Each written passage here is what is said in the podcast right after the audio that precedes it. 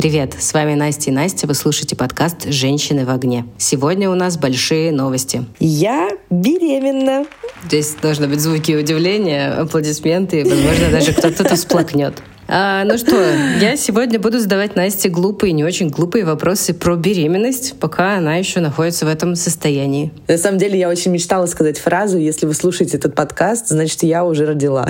Потому что выйдет он уже в тот момент, когда я буду мамой. И мы с Настей решили записать э, мои свежие впечатления о беременности, вообще обсудить какие-то штуки, пока я действительно нахожусь в этом положении, и мне много чего есть рассказать. Я, во-первых, хочу сказать, что я восхищаюсь всеми беременными женщинами и всеми женщинами, которые стали мамами, которые носили в себе своих детей, потому что, ну, вы своим телом создали другого человека. Я никогда в жизни, вот до того, как мои подруги начали э, рожать детей, не думала об этом. А сейчас я прям восхищаюсь. Поэтому хочу начать с вопроса про тебя. Как ты себя сейчас чувствуешь? Вот прямо сейчас. Не, даже не хочу жаловаться. Я хорошо себя чувствую, все прекрасно. И, в принципе, могу сказать, что а, относительно тех жутких историй, которые я даже слышала слышала от своих подруг, а не только видела в ТикТоке, моя беременность проходит и проходила легко. Хотя, возможно, в процессе того, как я буду рассказывать обо всем, что было в подкасте, вам так не покажется, но я реально, я очень хочу постараться сделать этот подкаст интересным не только тем, кто планирует детей, но и просто всем людям, и мужчинам, и женщинам, чтобы как-то немножечко просветить, потому что я очень многие вещи не знала. Реально, я с ними столкнулась вот только оказавшись в этом состоянии. И это, конечно, такой прикол. Прикол. Какой у тебя сейчас срок? 37 недель и 2 дня. Я буквально сегодня была на УЗИ, вот поэтому такая точность, как в аптеке. Но вообще 37 недель. То есть у меня сейчас уже абсолютно доношенный ребенок. Беременность, типа, считается доношенной до 37 недели. На 40 неделе женщины обычно рожают. Но вообще, типа, роды происходят с 40 по 42 неделю. Это такой процесс, который невозможно прям супер четко спрогнозировать, несмотря на то, что, конечно же, ставят так называемый ПДР, это плановая дата родов, но все равно это плавающая достаточно вещь и играет роль там, это твой первый ребенок или второй ребенок. Короче, рассчитывают э, по последним месячным, ставят тебе дату, а потом плюс-минус от нее роды могут начаться раньше, а могут начаться позже. А могут вообще не начинаться, и их будут вызывать. В общем, много тонкостей. Давай вернемся в самое начало. Как ты поняла, что ты беременна? Были у тебя вот эти бабочки в животе, светящаяся кожа, тебе вдруг захотелось соленых огурцов, сработало шестое чувство. Что, как это вообще произошло? Э, вообще сейчас будет очень большое откровение, потому что ну, ребенок у нас был супер-супер запланированный, долгожданный, и я более того прошла небольшой, но тем не менее путь, когда я плакала от того, что я не была беременной. Я вспоминала наш подкаст, который мы записывали с Олей. А, он был еще, кажется, в первом или во втором нашем с тобой сезоне, где Оля рассказывала о том, как долго у нее не получалось забеременеть. И у Оли хэппи-энд. Она воспитывает прекрасного сына. Спустя, если я не ошибаюсь, поправь меня, 7 лет, да, по-моему, попыток у них было вместе с мужем. Мне кажется, что да, около того. Вот, у нас, конечно, не так долго, но, тем не менее, небольшой такой экскурс. Значит, в России вам дают год для того, чтобы, типа, вы родили. И вот этот год, он считается, типа, абсолютно адекватным сроком. Но если в течение года не наступает беременность, то вас э, более-менее официально признают бесплодной парой. Так жестоко и бесчеловечно. Но, естественно, паниковать я начала чуть пораньше, чем год. И учитывая, что мы осознанные родители, мы подходили к этому вопросу тем, что мы проходили всякие обследования и все прочее. В общем, э, я пошла на дополнительные всякие обследования, чтобы понять вообще, почему беременность не наступает. Но могу сказать, что не было никаких, типа, там, не знаю, выявлено еще причин. Мне просто сказали, типа, расслабьтесь, вот, типа, наступит год, приходите через год. Типа, будем решать проблемы, если они у вас есть. Но это все равно очень нервное состояние, когда ты ждешь, а, планируешь, а то, что ты планируешь, не наступает. И поэтому никаких бабочек, э, ничего. Я, честно, уже просто боялась себя настраивать на то, что я беременна. Боялась боялась представлять это, потому что я понимала, какое разочарование меня будет ждать, когда наступит очередная менструация. И эм, когда ну, у меня была задержка, Я подумала, блин, я даже тест делать не буду, как бы уже устала расстраиваться. Но в итоге вообще просто пошла в аптеку, сделала тест и не ждала от него никакого положительного результата. Я думала, что я в очередной раз увижу одну полоску. Вот. И тут я так охренела, когда увидела две. Я тут же сделала второй тест, потому что я подумала, что ну нет, это, это, это что-то мне, наверное, кажется, это что-то не то. И, в общем, знаете, я, я даже не выдержала, ну, то есть я не смогла продержаться, чтобы там в какой-то красивый момент мужу сообщить об этом. Я вылетела из ванной с криками «Кажется, у нас получилось». И, и мы не могли поверить в это. То есть мы настолько боялись, что это что-то ложное, что это неправдивое, что мы такие, так, ну, надо кровь на ХГЧ сдать. А ХГЧ — это показатель, который сразу показывает, есть ну, беременность или нет. Вот, и я такая, да-да, я, я сейчас пойду сдам на ХГЧ, вот, э, то, чтобы точно понять, правда или неправда. Ну, короче, я реально не могла поверить. Я заказала в лавке еще один тест.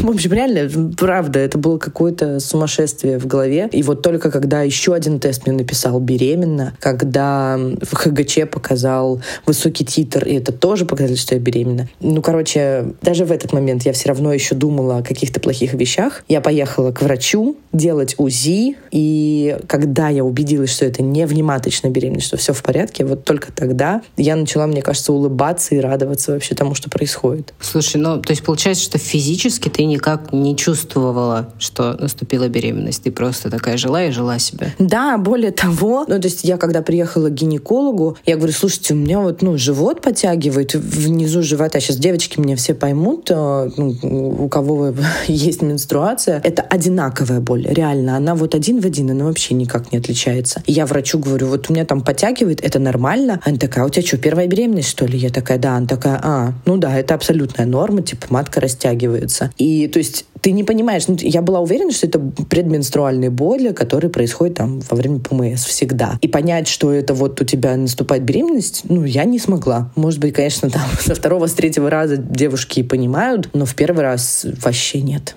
Ох, мне как-то, знаешь, сразу одновременно хочется и пожалеть тебя за те чувства, которые ты тогда испытывала, но с другой стороны, насколько я знаю, никакого токсикоза у тебя не было. Не было. Я в счастливчиках, которые его избежали, ничего такого.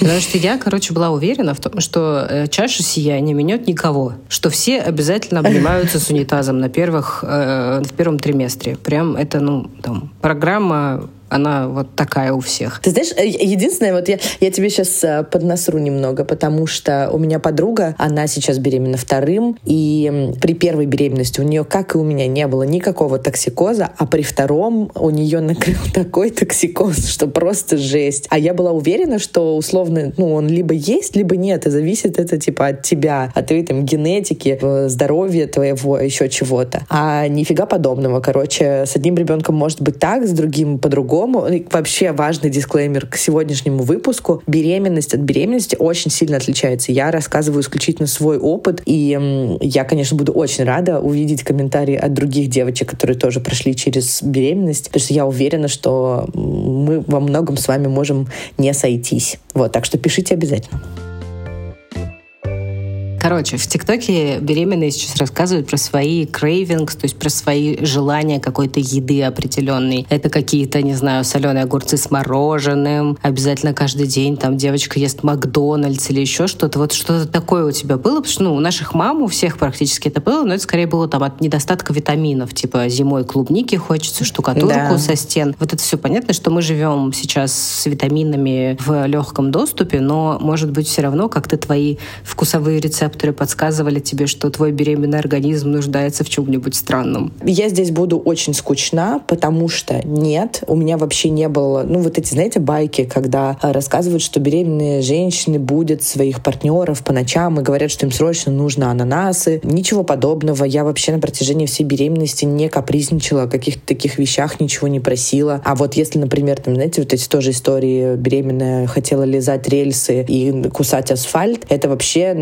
жесткие нарушения в организме, это значит, что беременной адски не хватает витаминов. В общем, у меня ничего такого не было. Единственное, что, наверное, могу заметить за собой, я в беременность очень хотела пить в большом количестве Кока-Колу. Учитывая, что я вообще ее как бы не пью и давным-давно отказалась в обыденной жизни, то есть я всегда следила за уровнем сахара и вот этого всего, и даже когда я ходила в кино с попкорном, я всегда брала с собой воду, просто чтобы специально типа не пить колу, а тут меня на нее прям пробило. И я со второго триместра своей беременности, собственно, живу в Турции, и вот с того момента я ем клубнику. Вот.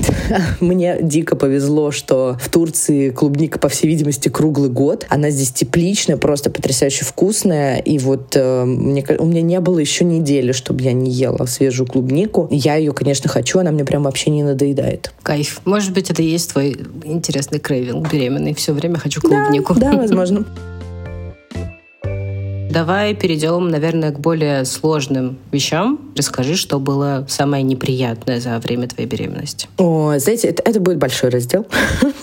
Во-первых, с чего стоит начать? Моя одна из э, тоже подружек, которые уже прошли путь беременности и родов, она мне, когда узнала моей беременности, и в принципе еще до этого она говорила, это самый прекрасный период в жизни каждой женщины. Ни хрена подобного лично для меня. Ну, то есть, правда. Я очень сильно хотела ребенка. Я не хотела э, беременность. Я хотела ребенка. И для меня это настолько длинный период. Мне кажется, честно, что я беременна целую вечность. За этот год просто еще столько событий произошло. И мне кажется, что ну, я, я себя в другом состоянии уже как будто и не помню. И вот каждый раз, когда, не знаю, тут у тебя стреляет, тут нос закладывает, тут еще что-то, я каждый раз вспоминала эти слова ее. Самый прекрасный период в жизни. Я думаю, блин, ну как же ты скучно жила, если у тебя вот это самый прекрасный период. Янка, прости меня, но реально, блин, у меня была замечательная э, жизнь, и впереди тоже меня ждет замечательная жизнь, но здесь, учитывая, я понимаю, как это звучит, что Настя, у тебя была легкая беременность, все у тебя было нормально, а ты еще что-то тут зажалуешься и ноешь, но правда нет. Это особый период, он другой, он отличается, но он ни хрена не самый лучший в моей жизни. Я бы вот так обрисовала. И вот что было самым неприятным, ну, наверное, Самое первое, что хочется назвать, это то, что у меня очень быстро появилась отдышка из-за того, что ребенок очень сильно поднимается и давит на легкие, то есть матка, все, все органы сжимаются. И я все наши подкасты очень сильно старалась, чтобы не было слышно, насколько у меня сбивчивое дыхание. И мне очень тяжело долго говорить монологами. Мне реально не хватает дыхания. Если вы вслушаетесь, я думаю, вы услышите, как я задыхаюсь, как будто я пробежала марафон. А, и спасибо здесь тебе, Настя, потому что ты всегда очень тонко чувствовал во время наших записей, когда мне уже не хватало звука, особенно когда мы записывались удаленно, и ты подхватывала, чтобы я вообще могла отдышаться. Мне кажется, надо еще сказать спасибо нашему звукорежиссеру за это. Только мне. Да, ему тоже спасибо. Но, то есть я всегда думала, что, не знаю, там основная тяжесть а, беременности у женщины связана с тем, что у нее просто большой живот, типа, и появляется большое количество веса. И вот ей поэтому тяжело. Нет. То есть там происходит так много физиологических изменений. Один орган давит на другой, ты не можешь дышать, ты не можешь спать, я не знаю. А, из-за повышенного эстрогена у меня а, заложен нос. Короче, ну, то, то есть вот эти вещи, они так или иначе происходят я не знаю, месяца с восьмого у меня начался, даже седьмого, жуткий зуд кожи. Я вся чешусь, ну то есть э, я сейчас поделюсь сокровенным, но вот представьте, я настолько хочу чесаться, что э, я в душе чесалась пемзой. Вот настолько у тебя чешется кожа. И я пыталась там увлажнять их кремами и всем, чтобы ну хоть как-то вообще облегчить это все. Тут звучит как а, когда ну... у меня обострение аллергии, я могу себя расчесать до синяков. Вот что-то такое. Это категорически да. неприятно. Да, ну то есть и реально вылезают какие-то абсолютно неожиданные вещи. Как бы я понятия не имела, что я буду чесаться. Правда.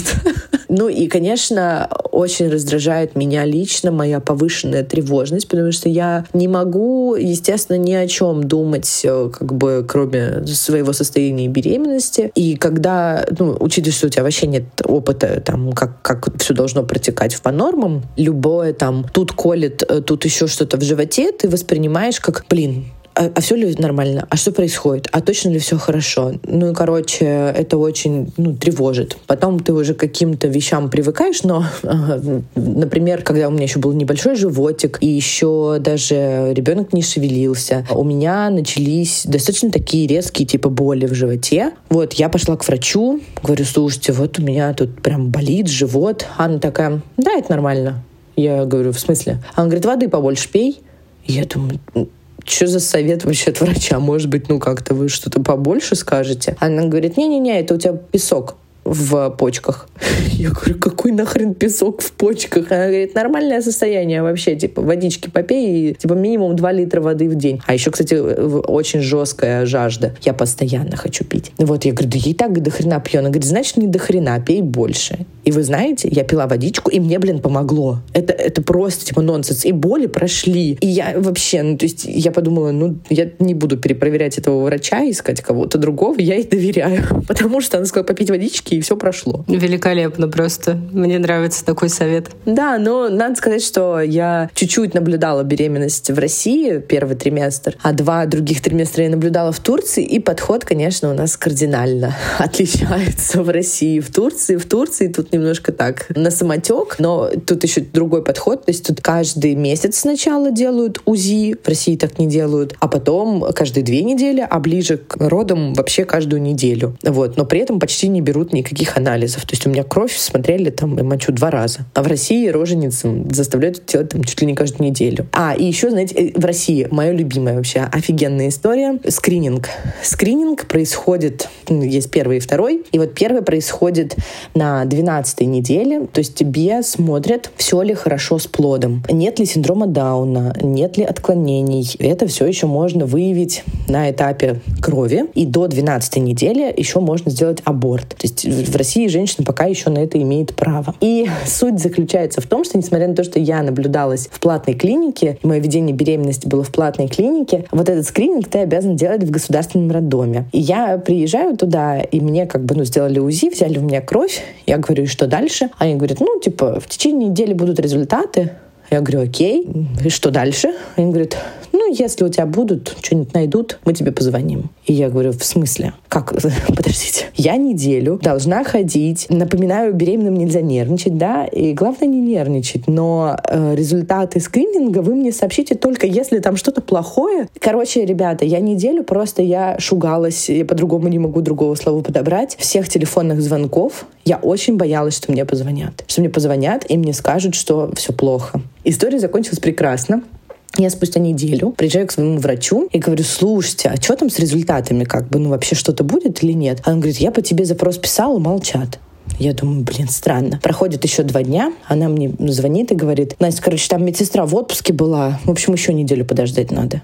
И я такая, ё-моё. То есть, понимаете, ну, то есть люди даже не смотрели мои анализы. А я все это время бере... ну, беременная, нервная. Короче, какая-то дурацкая система очень меня сильно впечатлила. И когда мне пришли анализы, типа, все, все хорошо, все в порядке, я прям знатно выдохнула. Но почему у нас женщин так заставляют нервничать, мне непонятно. Слушай, эта система впечатлила даже моего мужа, который, в общем, много сталкивался в своей жизни с российской медициной, но э, когда ты рассказывала нам эту историю, он просто такой, в смысле? Почему? Почему. Но это же какая-то просто прописная истина, что беременным нельзя нервничать. Как вообще? Ну, что людям в голову пришло, что они решили, что вот так нормально?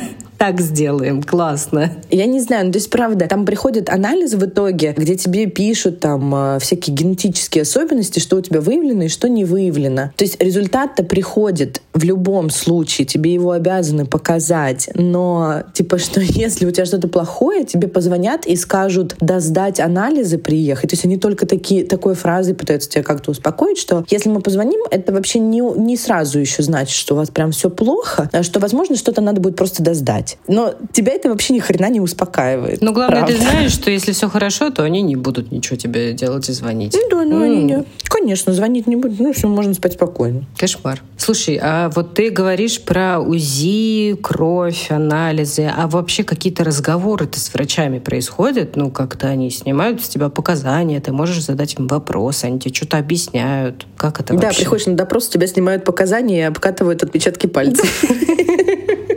Короче, в России все по-другому. У нас, ну, мне еще врач золотая, я по ней очень скучаю. Они прямо очень трепетно к тебе относятся и разговаривают с тобой много, и вообще и успокаивают, и на дурацкие вопросы отвечают. Ну, все прям делают. Молодцы. Даже, типа, я причем как бы была и в государственной клинике, конечно, посуровей со мной разговаривали, не так мне улыбались активно. Но, тем не менее, реально, за тобой прям сильно следят, за тобой ухаживают и как бы на каждый твой колик условно реагируют. В Турции нифига подобного. Здесь мой прием длится, ну, минут 5-7, не больше. То есть я захожу в кабинет, она мне говорит, типа, как ты себя чувствуешь? Я говорю, хорошо. Она такая, жалобы есть? Я говорю, нет. Ну, или если я там говорю, например, в боку колет, она такая, это нормально. Я говорю, а вот еще между ног болит. Она говорит, это нормально. Я говорю, а вот ребра болят, и это нормально. То есть все диалоги происходят именно так. Она может сказать там, типа, это потому что матка растет, или это потому что ребенок переворачивается. Ну, как бы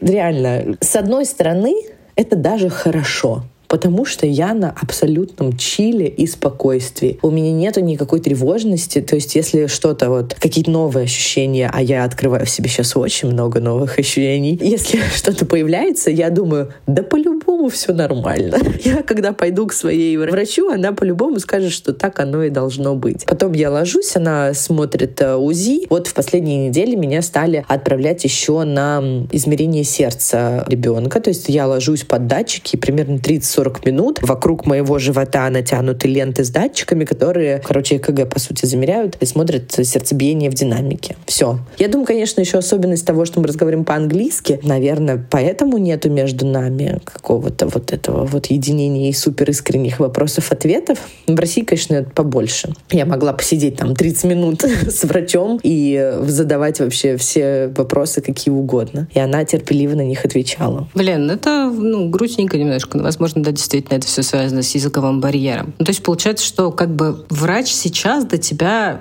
инфу особо не доносит. По сути, нет, она не доносит, то есть она просто наблюдает, что у меня все хорошо, что у меня достаточно околоплодных вод, что у меня хорошее сердцебиение у ребенка, что нет никаких отклонений, потому что, ну, мы там еще в процессе, например, делали то, что меня, например, сильно впечатлило, мне делали УЗИ органов ребенка. То есть я, честно, вот я не устаю всем повторять своим друзьям, я охренела от того, насколько сейчас развиты технологии. Моя мама мне сказала, что меня слушали через такую вот трубочку, знаете, которую вот как у Айболита. Прислоняли трубку к маминому животу и слушали там, нормально у меня все или нет. А сейчас, блин, делают УЗИ органов моего ребенка. Через меня посмотрели ее печень, ее почки и все ли у нее там хорошо. Только что мы узнали, что у Насти будет девочка. А, да, я Да, у меня будет девочка. Короче, меня это реально сильно впечатляет э, с точки зрения технологий, развитости. Это же просто потрясающе. Ну, правда, круто. Но мои друзья, которые там в Европе, в шоке от того, что в Турции настолько качественно смотрят. Потому что моя приятельница, которая рожала в Лондоне, она сказала, УЗИ каждый месяц. Она такая, мне два раза его сделали, и все. И больше не смотрели вообще. Она говорит, я приходила там, типа, меня поглядывали, говорили, ну, нормально, все, иди. Хорошо себя чувствуешь? Хорошо. Ну, все, иди, ходи дальше. Короче, в России развивают тревожность, с одной стороны, но с другой стороны, кажется, что наблюдают более тщательно. Офигеть, никогда бы не подумала. Ну, наверное, потому что я много наслышана про страшные женские консультации, в которых женщин гнобят, и вот это все. Я очень рада, что ты с этим не столкнулась, и что хотя бы частная медицина у нас но на хорошем уровне. Вернемся к твоим источникам информации. Врач скорее нет, мама есть, которая делится с тобой опытом. Откуда еще берешь инфу про беременность, может быть, уже про роды? И э, вообще за время беременности и вот из этой информации, что тебя больше всего удивляло? Значит, смотри, я очень много читала. Ну, мы вместе с моим мужем очень много читали. Всякие психологические книги я читала еще до э, беременности и готовилась к этому. А вот э, все, что касается там физиологии по беременности и по младенчеству, конечно, начала читать позже, ну, уже когда забеременела. Что могу сказать? Значит, в, в, мне кажется, даже те, кто вообще далек от детей, хоть когда-нибудь в жизни слышал фамилию Комаровский. Так вот, Комаровский, это уважаемый врач, э, он э, там и кучу передач э, вел, и, значит, в Ютубе у него там есть всякие лекции. Мы читали его книжку. Я могу сказать, что я всецело прислушиваюсь к его рекомендациям по детям, но я в искреннем ахрене от того, какую несусветную чушь он периодически порит, когда говорит о человеческих взаимоотношениях и вообще, когда пытается залезть на территорию женских свобод и прав. Объясню, что я имею в виду. Когда в одной из глав я прочитала, что я сейчас немножко, конечно, утрирована, но по сути реально суть такая. Несмотря на то, хотите вы заниматься сексом или вы не хотите заниматься сексом во время беременности, сексом заниматься надо, потому что ваш муж может посмотреть на другую женщину и уйти налево. Как вам? Я подтверждаю, что эта околесица была написана в этой книге. Я видела скриншот, и это просто, конечно, полный кошмар вообще. Я не понимаю, ну, человек же врач, как он может такие вещи писать? А, еще одна рекомендация, которую он дает, например, он вроде говорит хорошую, полезную вещь, что с ребенком не обязательно прям вот гулять с коляской вокруг дома, нахаживать шаги. Поставьте коляску на балконе, типа воздух одинаковый, что на балконе, что там. А за это время вы можете, ну и логично, что ты ждешь, да, там поспать, не знаю, отдохнуть, почитать книжку, сделать себе маску, еще что-то. Нет, дорогие. Комаровский рекомендует за это время приготовить ужин, убраться в квартире, ну и отдохнуть, потому что с работы придет уставший и голодный муж, которого нужно накормить. И вот просто реально меня прямо душило вот это вот, ну, прям раздражение. Я не знаю, у меня сумасшедшие эмоции были, когда я это все читала, с отвращением, что а муж у меня что, второй ребенок, ну, типа, он сам не может приготовить поесть, а обо мне позаботиться он не хочет. То есть почему вообще я должна думать о том, чтобы еще кого-то кормить? У меня есть теперь маленький ребенок. Мало того, что я думаю о том, чтобы накормить себя, я думаю о том, чтобы накормить этого ребенка. Но выясняется, что я еще должна ублажать мужа. И типа это моя вот обязанность. Короче, меня прям бомбит, потому что это супер несовременный подход. Я согласна. Это очень странно. Вообще не задумывается, мне кажется, на психологическом здоровье мамы, не рассматривает истории с пострадовой депрессией, вообще с тем, что это сумасшедший сложный период в жизни. И мне кажется, что в таких книгах должна быть глава, как справиться с этим вместе, потому что это тяжело. А тут получается, что он просто все взваливает на плечи женщины. Типа ты родила, тебе и разбираться дальше с этим. Слушай, ты знаешь, вот э, в защиту, конечно, Комаровского скажу, что у него при этом постоянно сквозит в книге, что самое главное — это спокойствие и счастье мамы. Типа, не усердствуйте, главное, чтобы вы там были не уставшие. Ну, то есть он об этом говорит. Он там очень смело ругает бабушек и их советы и прям пишет о том, что дорогие мамы и папы, там типа шлите лесом бабушек и дедушек с их доисторическими советами, потому что вы там больше уже знаете, все изменилось и так далее. Но вот все, что касается именно такого патриархального строя, когда вот это муж, жена, дети, уход за мужем, вот это все вот начинается у него прям по классике, прям ужасно бесит. Но, короче, прям бомбило. Еще мне моя подружка посоветовала Федора Катасонова, это педиатр, который очень активно продвигает доказательную медицину. И я читала его книгу «Федиатрия», у него вообще еще очень популярный телеграм-канал. А, ну и всякие ролики в Ютубе, статьи в интернете. И отдельно я очень хочу посоветовать, да и в принципе восхититься приложением Philips и Avent, которая прям на протяжении всей моей беременности рассказывала мне, что сейчас происходит с моим ребенком, как он растет, какие изменения, что меня ждет дальше. И там прям отдельная информация для партнера. Ну, короче, прям они вообще пуськи сделали очень красиво. Класс. Я опять подтверждаю, потому что у нас с Настей появилась прекрасная вторничная рубрика, когда она присылала мне скриншоты, да. какого размера ее ребенок сегодня. Вот на какой сначала на какие там ягодки, потом фрукты, овощи, потом даже на небольших животных он похож, ну, в смысле размерами, конечно же. Я просто это очень скрашивала все мои вторники. Вот Настя сначала переживала, да, что она будет излишне много рассказывать про беременность, а потом стала забывать мне по вторникам присылать это. Я уже требовала сама. Да, это правда. Я больше скажу, Настя, вообще, ты солнечный лучик мой, потому что когда я тебе присылала эти скриншоты с размерами, появилась же традиция. Ну, я тебе присылаю, что моя дочка размером с малинку, и ты мне гифку малинку. Размером с киви ты мне искала киви. Не знаю, козленка, козленка. И вот у меня теперь куча гифок. И это, ну, я всегда на самом деле, отправляя скриншот, я уже ждала гифку в ответ. Я думала, блин, что она сейчас найдет? Реально, какая она будет? Ты, конечно, гениально справлялась с этим, молодец. Отличные гифки находила на протяжении всего срока беременности. Э, дочь твоя подрастет подрастет, и я ей потом буду показывать скриншоты, а вот смотри, ты еще была в животе у мамы, а я уже собрала тебе коллекцию прекрасных гифок. Да.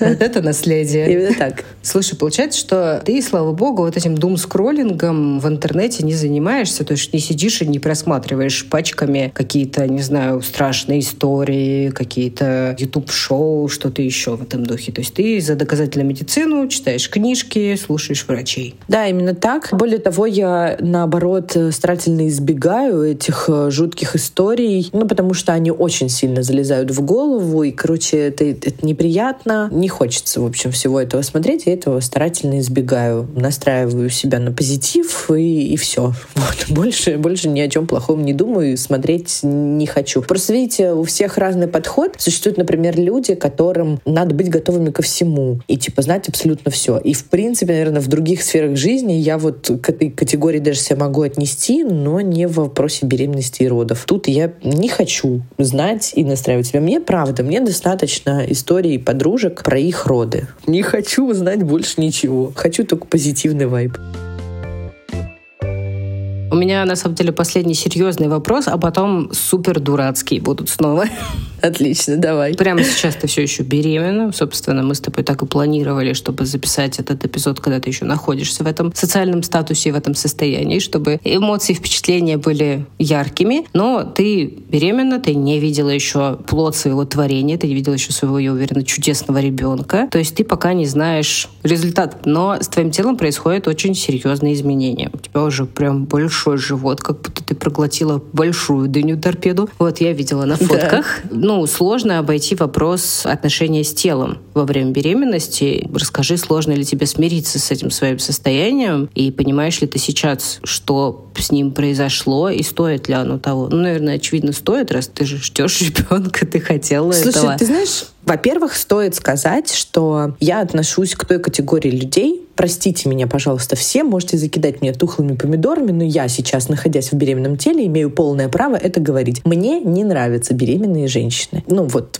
когда мама моя ходила беременной, ею, ею любовалась, обожала. Вот, не знаю, моя подружка, когда ходила беременная, тоже смотрела на нее, любовалась. Но чужие мне люди абсолютно вообще пофигу, ну, либо даже мне иногда неприятно. Я не испытывала никаких восторгов по поводу того, как ходила Риана беременная, как она одевалась, и вот это все дело. Ну, есть большая категория людей, которые там следила за ее каждым выходом, аутфитом, вот это все. Мне пофигу. Я не понимаю половину фотосессий, которые делают с беременным животом. Ну, в общем, стоит, да, вот важное такое уточнение сказать о том, как я в принципе к этому отношусь. А что касается меня, я к себе абсолютно спокойно я, естественно, вижу, что у меня вырос живот и у меня появились растяжки, но я вообще по этому поводу не переживаю. Я набрала за беременность 15 килограмм. Это чуть больше, чем я планировала. Я планировала 12. Я довольна своим результатом. Я понимаю, что да, у меня там сейчас отекшее лицо, отекший нос, но я знаю, что это все изменится там после рождения. Я не испытываю вообще к себе какой-то там не, неприязни, не плачу, не расстраиваюсь. Ну, мне просто еще муж ходит, мне комплименты говорит, какая я красивая, какой у меня замечательный пузик. Может быть, конечно, это влияет и играет роль, но вообще все, кому я там свои фотографии так или иначе показываю, всем мне пишут, что я милашка. Наверное, вот так меня люди воспринимают, и поэтому я тоже себя так воспринимаю. Изменения вижу, но не испытываю по поводу них вообще никаких ни переживаний, ни угрызений совести, ничего-то другого. Это круто, но ты правда милашка. Вообще, я уже говорила, если фотографию твою взять, пальчик приложить на живот, вообще, собственно, особо не изменилось. Молодец. Ну, щеки, щеки еще подросли, ладно. Ну, ты сами так прикрыла на фотке, и все хорошо, все нормально. Но, конечно, интересный дискомфорт появился. Я, несмотря на то, что я уже 9 месяцев вот в этом положении, как бы животик рос там постепенно, сейчас у него вообще начался какой-то активный рост. Я периодически не чувствую габариты. Могу, например, при повороте зацепить мужа животом или зацепить там стол животом, потому что, ну, не чувствую я реально габаритов. То есть мне кажется, что он еще далеко, а он ни хрена не так далеко. И вот пока я сижу сейчас, пишу подкаст, ну, просто чтобы вы понимали, я не знаю, моя спина спина находится на расстоянии, наверное, ну, 30 сантиметров от стола, а на столе у меня книжки, на которых ведется запись на iPhone. И получается, что они как бы немножко вперед выехали, и я вот животом постоянно книжки цепляю. Расстояние большое. И мне кажется, что ну до стола еще до хренище, а книжки цепляю. Вот так вот это происходит. Есть у меня еще очень классная трогательная фотография, где мой муж и твой муж, Настя, завязывают мне шнурки одновременно, потому что тяжеловато наклоняться. Но, в принципе, я хочу сказать огромное вообще спасибо своему мужу Кириллу, потому что он очень сильно упростил мою беременность. Он с большим пониманием относится к тому, что я устаю быстрее, гораздо быстрее, чем раньше, к тому, что мне тяжело наклоняться, что-то делать. Он забрал очень многие бытовые вещи на себя. То есть я не занимаюсь уборкой, я не пылесошу, я не мою полы, он это делает все сам. Дошло до того, что даже если я что-то роняю, он всегда бежит и говорит, я подниму, я подниму. То есть он даже ну, понимает, насколько мне это непросто. Поэтому спасибо ему большое. Я думаю, что если бы вокруг меня было меньше заботы, мне было бы гораздо сложнее. Я хотела спросить тебя про то, какие ты потеряла навыки за время беременности. Это как раз уже должно было перейти к рубрике моих тупых вопросов. Вот, ты уже сказала, что ты не можешь поднимать вещи, ты не можешь завязывать шнурки, а что-то кроме того, чтобы наклоняться. Вот есть что-то еще? Блин, наверное, нет. Ну, то есть а, даже с кровати я встаю сама, потому что, ну, у некоторых беременных там мужья переворачивают на последних сроках беременности, реально. Типа девочки не могут перевернуться. Очень им сочувствую. У меня такого нет, у меня все окей. Я издаю много смешных звуков. Это не просто уже звуки 30-летних, это звуки бабки, которые э, э, вот это вот все из меня выходит при каждом движении, но не потеряла как-то сильно мне кажется, я просто достаточно активная, много хожу, я плаваю в бассейне. Мне тяжеловато, конечно, там у меня кости очень сильно болят, дышать тяжеловато, хочется отдыхать больше, но я все равно двигаюсь. И поэтому не могу сказать, что я прям заметила, как качественно все исчезло из моей жизни. Слушай, ну в физическом плане круто, что у тебя есть все эти возможности, много гулять, ты в хорошем климате и плавать. А есть вопрос, он относительно дурацкий, но он не дурацкий, потому что на самом деле меня это, например, очень сильно волнует. Многие говорят о том, что во время беременности ты теряешь что-то в когнитивных способностях. Чувствовала ли ты, что тебя подводит память, тебе сложно собраться с мыслями и, прости, но ты чувствуешь себя тупой. Да, бывает такое. Я шучу, что ребенок забрал у меня часть мозга. Я думала, что все будет сильно хуже, но объективно я просто иногда подтупливаю. То есть я не, не могу сообразить, типа там посчитать очень быстро таблицу умножения. Я прям иногда заставляю себя мозг работать, пересчитывать таблицу умножения в голове, ну, рандомно, просто чтобы делать какую-то гимнастику для мозгов, потому что напрягает, конечно, раздражает это, то, что ты такой отупевший, могу что-то забыть, не не туда положить, не знаю. Короче, да, случаются такие вещи. Но какой-то такой жести, вот, например, я слышала, Ида Галич как-то рассказывала, и меня очень сильно это впечатлило, что она сидела в машине, и она не могла вспомнить, она уже приехала туда, куда ехала, или она еще только выезжает. И я вот этого боялась, что будет до такой степени, но нет, так меня не накрыло, меня чуть-чуть. Я так туплю, когда я очень сильно устала. Вот я могу тоже не соображать, что-то не понимать, на секунду не понимать, где я нахожусь. Вот от очень-очень сильной усталости. Примерно так. Ты знаешь, наверное, это даже похоже как-то. В целом ты чувствуешь себя хорошо, нормально, все окей, но да, ты как будто подустала. Наверное, это так выглядит. Интересно. Я вот, ну, с этой точки зрения меня это успокаивает, потому что это хотя бы что-то знакомое. У меня есть великолепный вопрос тебе напоследок. Я примерно знаю, что это будет, но хочу чтобы все знали, слышали. Понятно, что мы не говорим про первые 15 минут после родов, но вот ты родила, ты освободилась от этого, простите меня за меня за такую формулировку, но вот все, ты вернула себе свое тело, теперь оно принадлежит только тебе. Что ты сделаешь в первую очередь после родов? Тут будет смешная история. Я курила до родов IQOS. До родов, о, до беременности. Э, вот видите, у меня уже одну, роды головного мозга. Одну да. секундочку, пожалуйста. Мы никому не советуем курить. Курить полный отстой отстой. Никогда этого не делайте, даже не начинайте и не пробуйте. Да. Настя молодец, она отвечает в этом подкасте за дисклеймеры. Так вот, я, значит, была плохой девочкой до беременности. Как только узнала, что я беременна, я сразу же, естественно, бросила курить. Но у меня во время беременности проснулось какое-то просто одейшее желание покурить. Такие сигареты были раньше. Ричмонд, кофейные, тонкие, коричневого цвета. Я очень четко помню их аромат. Я сигареты вообще, что вы понимали, не курила уже, наверное, лет семь ну, прям много. Ну, я, правда, очень давно перешла на IQOS. Меня прям воротило от сигарет. Даже когда, не знаю, там, те, кто курит IQOS, они меня поймут. IQOS у тебя садится, а ты на вечеринке. Меня даже в этот момент, типа, не тянуло пойти и покурить обычную сигарету. А тут, во время беременности, у меня проснулось адское желание выкурить эту кофейную сигарету Richmond. Но, чтобы вы понимали, всю беременность меня точно так же адово воротило от запаха сигарет. Турция очень курящая страна. Тут курят в каждом кафе, в каждом заведении. Вообще тут э, люди курят, заходя в автобус. Ну, то есть реально везде. Это очень тяжело переносить мне было. Но, тем не менее, я сама хотела вот покурить. И я Насте об этом рассказала. И знаете что? Настя в Москве просто искала по всем табачкам этот кофейный Ричмонд. Она мне говорит, Настя, ты уверена вообще, что он существует? И я говорю, я не знаю, это было очень давно.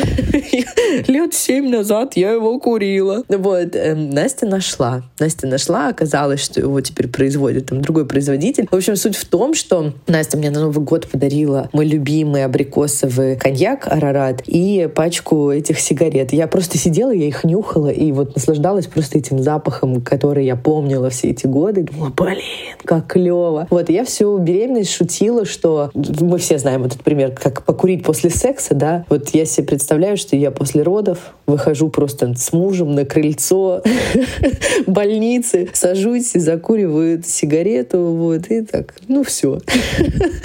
Понятно, что это все шутки, естественно, так не будет. Но, честно, я вообще не думаю о том, что я сделаю в первую очередь когда рожу, в первую очередь я буду наслаждаться ребенком, потому что я очень жду этот момент. Я сейчас вообще как-то не думаю о себе, я думаю только о том, как она появится, вообще что будет. Ну, в общем, не буду пудрить вам мозги этой мамской чепушней, потому что я сейчас на каких-то других очень мимимишных вибрациях. Если говорить обо мне, понятно, просто не сразу это произойдет, но попозже. Я очень-очень хочу сходить в баню и в хамам, потому что мне было нельзя на протяжении всей беременности. Я съем тартар, потому что его тоже нельзя. Это, кстати, вот те же вещи, которые меня раздражают, что нельзя во время беременности. Еще столько советчиков вокруг тоже просто невероятно душнили меня на протяжении всех этих девяти месяцев. Просто есть еще очень много советов, типа пережитков прошлого из разряда нельзя руки поднимать, э, нельзя там, не знаю, приседать, йогой заниматься, плавать, еще что-нибудь. Ну, короче. Вот. Но каждый считает своим долгом обязательно тебе об этом сказать. И выпью бокал просекко. Это то, чего я хочу. Вы услышите этот эпизод, когда Настя уже станет мамой. Отразится ли это на нашем подкасте? Конечно, отразится. Но мы продолжим регулярно радовать вас новыми выпусками. Так что ставьте лайки, шлите лучи любви молодой маме и забегайте к нам на Boosty. Там вы сможете послушать наши выпуски первыми.